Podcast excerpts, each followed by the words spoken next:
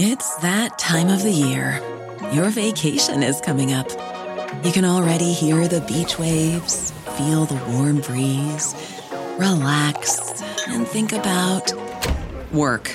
You really, really want it all to work out while you're away. Monday.com gives you and the team that peace of mind. When all work is on one platform and everyone's in sync, things just flow wherever you are.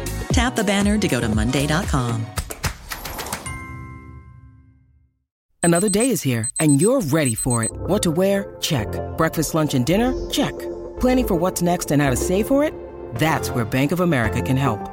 For your financial to dos, Bank of America has experts ready to help get you closer to your goals. Get started at one of our local financial centers or 24-7 in our mobile banking app. Find a location near you at bankofamerica.com slash talk to us. What would you like the power to do? Mobile banking requires downloading the app and is only available for select devices. Message and data rates may apply. Bank of America and a member FDIC. Hello and welcome to the Money Nerds podcast, where owning a calculator, budgeting your money, and having a net worth is actually cool. I'm your host, Whitney Hansen, and each week I'll be chatting with inspiring people to learn their secrets to financial success. Now let's dive into the show.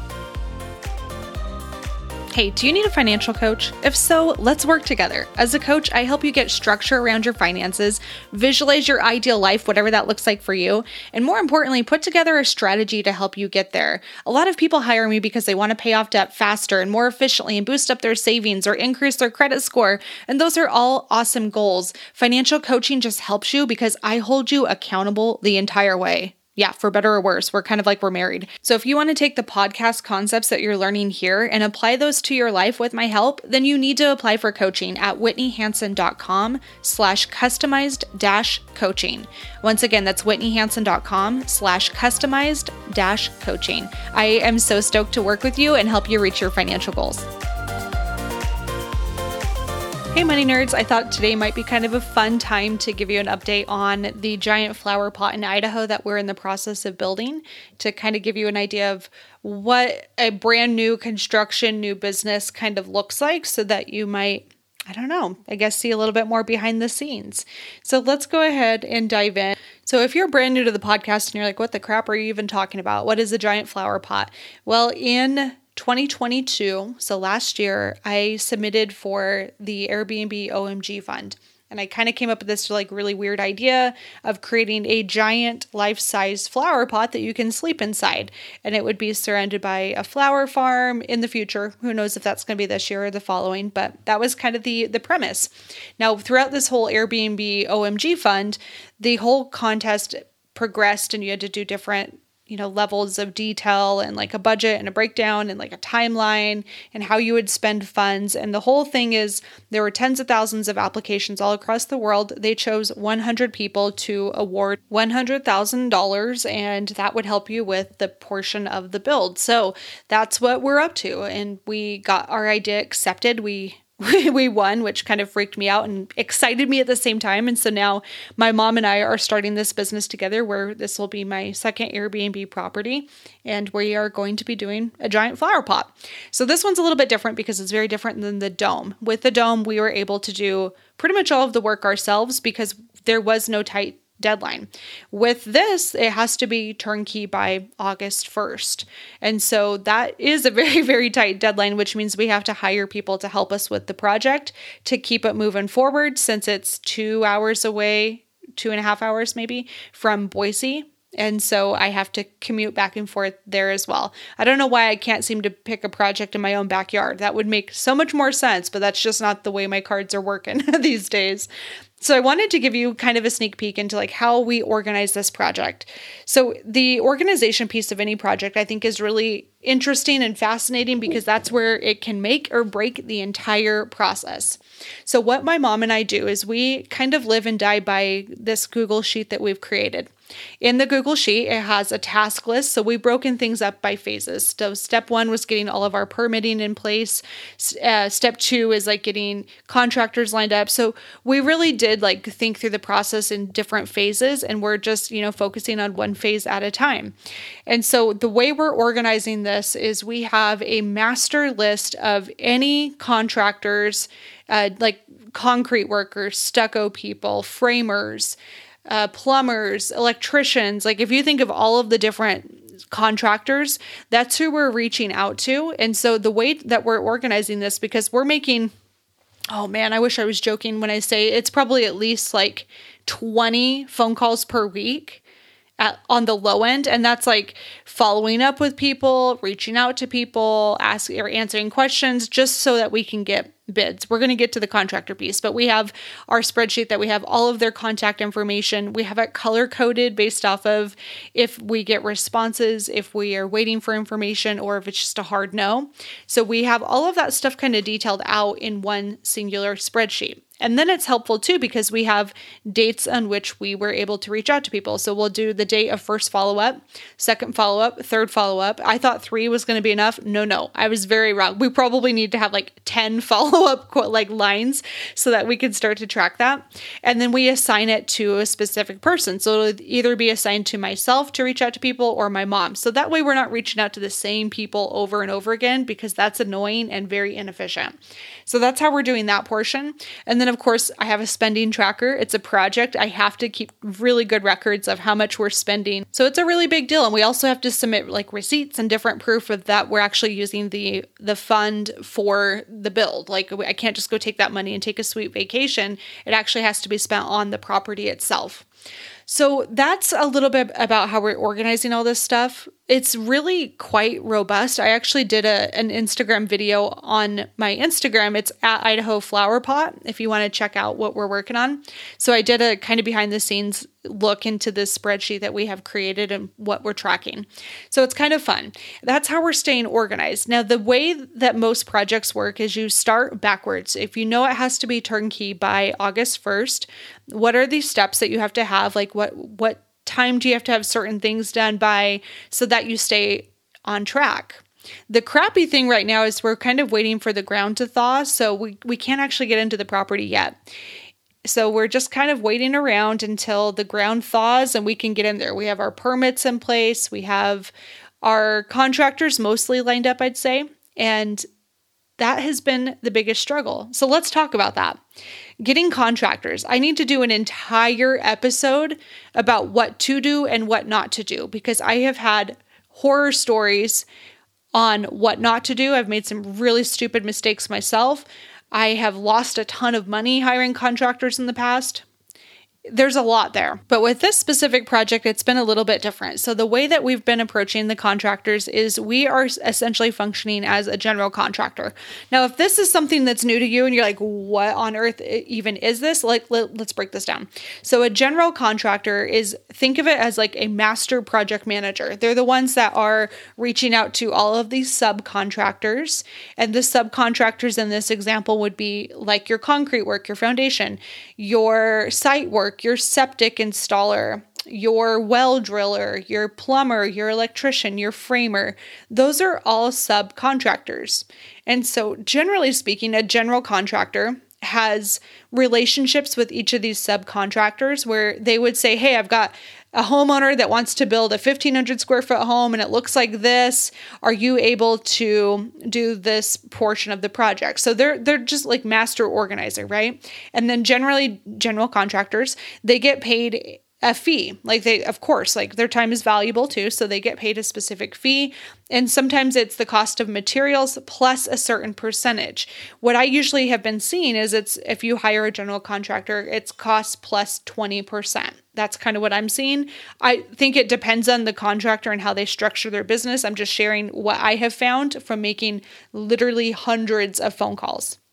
So now, as a homeowner, the risk is if you decide to be your own general contractor, like what my mom and I are doing to save some of the money, and because we want to do some of the work, like the interior piece, we want to do that. I would love to do pretty much all of it. I just don't have the time frame to do it. But I think this stuff is so much fun. I just don't have the time, unfortunately. So with this, the way that it works is the pros of doing it yourself is you obviously save a ton of money. If you're going to be your own general contractor, you do. You save a ton of money. Now, the cons are kind of big cons. Like it's harder to find subcontractors to take on your project because they don't have a relationship with you. You don't have the scale. So I'm not coming to them and saying, "Hey, I'm going to build, you know, 50 duplexes over the next 5 years. I want to work with you."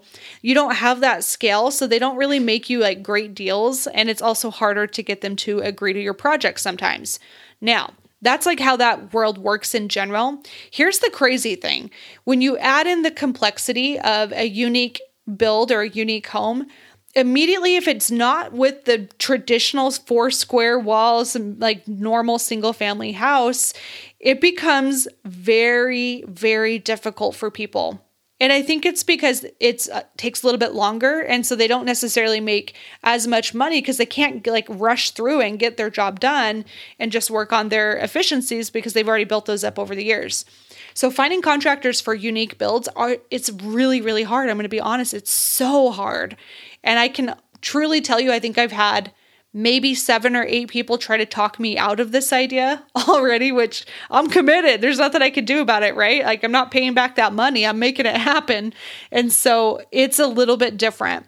But the process that we've been going through for the contractors was actually very interesting. So I'll share one story. So, finding somebody to frame a flower pot shaped house, as you can imagine, is not normal. I mean, to my knowledge, this is the only life size flower pot house in the entire world.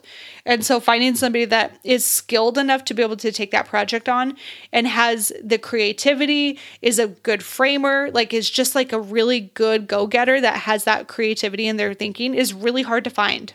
Thankfully, I was able to find somebody. Now, most people, what I was finding, were giving me quotes and bids that were either way, way too high or they were way, way too low to try to get the job. And I'm not totally an idiot with this field. I'm new to it, but I know to do my homework. I know when you're hiring contractors, you want a minimum of 3 bids so you can start to see what is normal. Like what what is the average cost?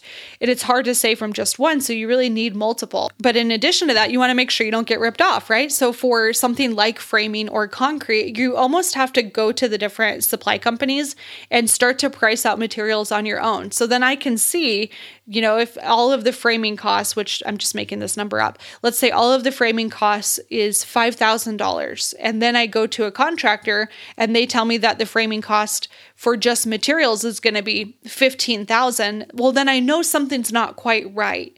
And then if you get more bids, then pretty soon you can see, oh, here's what's going on. This person was overcharging me. This person's undercharging. You start to get a better idea of the scope and the landscape. So it is really important that you do get that detailed quote. What I find is it's very hard to get contractors to give you a detailed quote. They don't want to do it. They'll usually try to do a lump sum. And I guess that the reasoning behind that is I think it takes time to put together these quotes, and it also takes a lot of energy for them to go through and start to figure out what's called a takeoff list. So you get your blueprints, and then you say you need this many two by sixes or this many headers for the doors and the windows. Like you you start to like piece that stuff out and then you can start to see exactly what your shopping list is so to speak. But that stuff does take time. And unfortunately, a lot of contractors, they don't want to put in that time unless you're for sure going to go with them. And you don't know if you're for sure going to go with them because you need to see are they reasonably priced? Are they trying to price gouge you? Are they undercharging just to get the job? Like it's really, it's kind of a catch 22. It's really interesting. All that to say, getting contractors is very, very hard. And so, what I found is when I was thinking through how do I find somebody that's a creative framer? Because for us, this is kind of the most important piece. If it's not framed correctly, it'll look like a lopsided flower pot, which is like a big deal, right? Like, who wants to stay at the fallen apart flower pot? Nobody does. And so, finding somebody that has the skills to do that was really tricky. So, we were hitting a wall, you guys, like totally hitting a wall, getting so many no's, getting yeses, but they were outrageously priced or really low priced. And so, what we found is I started to think creatively. I'm like, how do I find somebody who knows how to do a structure like this or could possibly learn? And so the more I thought about it, the more I'm like, okay, the taper part is what makes it very complicated. If it were just a straight up and down roundhouse, it wouldn't have been that hard. but who knows how to do roundhouses? What are some different roundhouses? So I went down this like rabbit hole of trying to find who can frame a roundhouse in Idaho. And I wasn't getting anywhere. And then I came across what I remembered was the silo houses. So I don't know if you've ever seen these grain bins, but a lot of times people can convert them into a livable home. It's super cool. They're really awesome. And I came across some grain bins that were converted into homes. And so I just reached out to that person and said, Hey, on Instagram, I love what you do. Do you have like five minutes of your time? Can I just like hop on the phone with you and chat? And thankfully, he was able to say, Yeah, sure. So once I got him on the phone, I was able to kind of chat through to see, you know, did you frame this? Did you hire a framer? Like, how did this all work? And the guy told me that he had hired a framer to do all of the work. And the guy was about 45 minutes away from the project that we're working on. So, of course, I reached out to him. I name dropped the heck. Hey, so and so referred me. They said you did a great job on their silos. Are you willing to chat about maybe taking on a new project? And thank God this person said yes. They were interested, they were qualified, they liked it, they thought it was a fun challenge. And that's how we found our framer. But I'm telling you, if we didn't start thinking a little bit more creatively on how are we going to find this person, we would have completely overpaid because it's a different unique build or we just i mean i think we would have got overpaid no matter what. Like it, it's just crazy. So that was like my big saving grace. So if you're going through this process i guess the lesson i would give you is not to take no for an answer and be willing to think creatively because if we just would have went with the first person that said yeah i'll do it and this is how much it'll cost we would have been kind of in trouble. We would have been way over budget which of course we will be over budget. We're going to get to that. But it would have been way over budget. And so you have to really approach things like very creatively and remind yourself that sometimes the different types of builders are not good for you. So, so there's low end builders, there's kind of that mid builder where they do like a medium job, you know, it's like mid grade houses. And then you have like a high end custom builder. But unique homes don't fit in any of those categories. They're kind of often their own thing. And so finding a whole segment of people that do unique building is a little bit trickier. It takes a lot more time because it's not the norm. And so because of that, you have to just be a little bit more creative. You have to ask a lot of questions. Whenever I get bids, I ask questions. Can you tell me why it's this much money? Can you help me understand this quote? Your ability to ask questions is so key because the transparency, I'm going to be really honest with you guys, the transparency in this industry as a whole is very slim like you're kind of going in blind, and there's not a lot of repercussions if you do get ripped off. And how do I know that? Because we did get ripped off with the dome. And so, of course, there are some certain facts and checks that you can do, but ultimately, you're kind of waving a big flag of money around, and you have to do your homework to make sure that you did at least as much as you possibly can to prevent yourself from getting screwed over in the process. What those checks are, in case you're curious, it's making sure that your contractor is registered in your state. By law, contractors have to be registered, so make sure that they actually are. That is a key piece. You also want to make sure that if you hire a general contractor, they actually pay their subcontractors on time and in full. Because if they don't, what can happen is the subcontractor can come back to you as the homeowner if you hire a general contractor, and let's say that GC is not paying them you're in trouble because that subcontractor can put a lien on your property and then they can also force you to pay them. So essentially, you're paying twice. So that's why it's so key that you do pay very close attention to who you hire and you do your homework on who you're hiring because they can come back to bite you hard.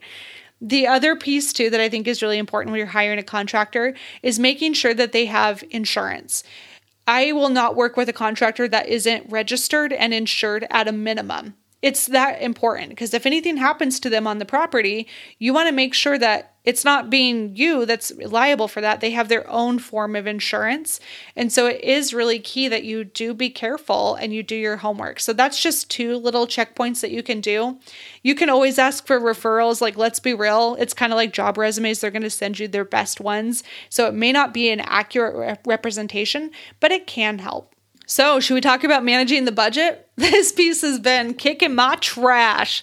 The way that we're doing managing the budget is I have the Airbnb money, and that's basically sitting in a high yield savings account so it can earn a little tiny bit of interest. And then once I hit certain deadlines within Airbnb, we get another lump sum of payment. So the way that this has been working for us is we have been shopping as frugally as we possibly can. I bought used quartz slabs off of Facebook Marketplace and found somebody to cut them, so I have to go drop that off this week. That was $150. I found a brand new interior door, which thankfully I only need one. It's a small house. That was 50 cents. Can you believe that? At Lowe's. It was crazy. That was such a good deal. So I have an interior door. I just bought a Dutch door for the back of the flower pot for $70. That was pretty pretty amazing actually. We bought brand new windows. So all of this stuff, you start to piece it apart by almost segment of the build. So all of the interior we're trying to cash flow out of our own pockets and then using the funds from what we the Airbnb fund, essentially what we're using that for is the bigger pieces, the concrete foundation, the framing, the stucco, the roofing, that kind of stuff. Basically getting it all exterior ready so then I can come in, do some drywall, do some plaster, all of that kind of fun piece. That's what we're hoping for. The other thing that I like to do with projects like these is I like to view this as trade offs. Like, just like your personal finances, everything is a trade off. You say yes to something, you're saying no to something else. And so, the way that I have viewed this with the flower pot is every little decision. Like, for example, there's a roof hatch that will lead you to the top of the flower pot and a small, like, rooftop patio where you can sip some coffee, do some stargazing, like all the fun stuff one of the decisions we had to make is when this roof hatch do we do just a plain roof hatch with no window just like you know just pretty basic? Or do we do a roof hatch with a skylight window now, the skylight window is with all of the fees and everything, it's about $1,100 more than just the plain one. Now, $1,100 might seem like not that much money, but when you're making lots of decisions like this, it really does add up. And so for us, the way I have to ask myself is, would I rather have this skylight roof hatch or do we want to buy the front door that is $900 that would basically pay for that. So we're constantly making these trade offs and saying, okay, well, what if we do this? What are we saying no to? How do we reallocate the budget? And so that's how we've been trying to approach the budget. Obviously, tracking our spending, just like you would with your personal life. We have our budget for category, we have our foundation costs, that's our budget. We have our framing budget. So we have each of these different segments of the the build just broken into its own budget and then we can start to monitor each category individually and then look at the budget as a whole. And this perfectly leads into the next point with this type of project and that is the financing piece. So we were really fortunate with this that we received some prize money from the fund to help pay for some of the costs. And my mom already owned the land. Now, this is family land, kind of right by where I grew up as a kid, actually. It's kind of fun. And so the lot is a few it's well it's on one acre so we're building on one acre but my mom has owned this land forever it's been in our family for over 65 years. It's always just been farmland. It's never been developed. It's kind of crazy if you really think about it. And so we are finally developing that one little piece of land. So we didn't have to pay for land. And we also got, you know, essentially $100,000 minus taxes to be able to spend on the build. So it is a huge leg up. Like if I were to do this project again and build it from scratch, shoot, man, if I were to hire contractors, I think the entire cost of the project, including land, would probably be just shy of like $300,000 for a tiny house. It's so crazy. But because of that, because we had those two leg ups, it's not that expensive. So we will probably need to take out some type of a loan. We're looking at a commercial loan for the business because it's it's going to be in an LLC. The land will be quit claim deed into the LLC, which is a fancy way of saying that LLC legally owns everything with the business. And so when you do that, we're looking for business loans. And so it's a little bit different, but the process of getting a commercial loan is something that we're currently going through. So I'll keep you posted on that.